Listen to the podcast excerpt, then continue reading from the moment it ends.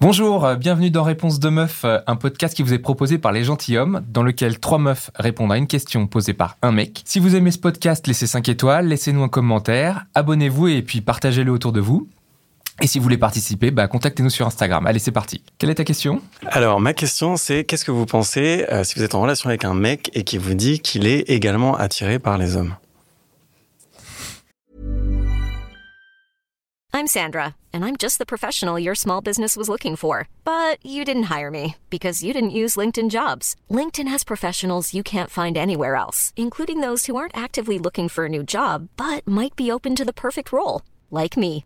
In a given month, over 70% of LinkedIn users don't visit other leading job sites. So if you're not looking on LinkedIn, you'll miss out on great candidates like Sandra. Start hiring professionals like a professional. Post your free job on linkedin.com/people today. Ah ah. Personnellement, non, ça me. Je pense que ça me bloquerait quand même. Ça me bloquerait dans le sens où. En fait, ça me bloquerait pas dans l'idée de qu'il qu'il soit attiré par euh, le- les hommes et les femmes. C'est plus que moi, ça me, ça me poserait quand même un peu un souci.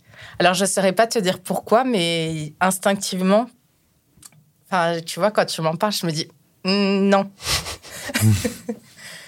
en vrai, ça, enfin, peut-être que sur le- la situation, euh, enfin, si ça m'arrive un jour, peut-être que je- j'accepterai et que ce sera OK. Mais là, euh, là, pas trop. Alors, euh, bah moi, j'essaye dans toute- de toute ma vie donc de me déconditionner un petit peu, mais je pense que je suis pas arrivée à ce stade-là où j'accepterai. Ok. Je sais pas comment dire, mais ça me dérangerait, oui.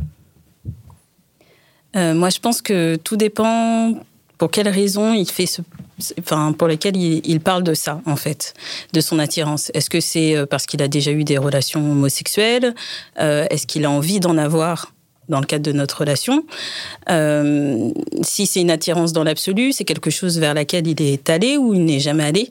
Je pense qu'il faut comprendre un petit peu plus le contexte derrière cette logique d'attirance. Après, si l'optique c'est d'avoir un couple ouvert et que dans le cadre de ce couple ouvert, il ait des relations homosexuelles, euh, je pense que moi, ça s'arrêterait juste à la notion de couple ouvert, en fait. Que ce soit homosexuel ou hétérosexuel.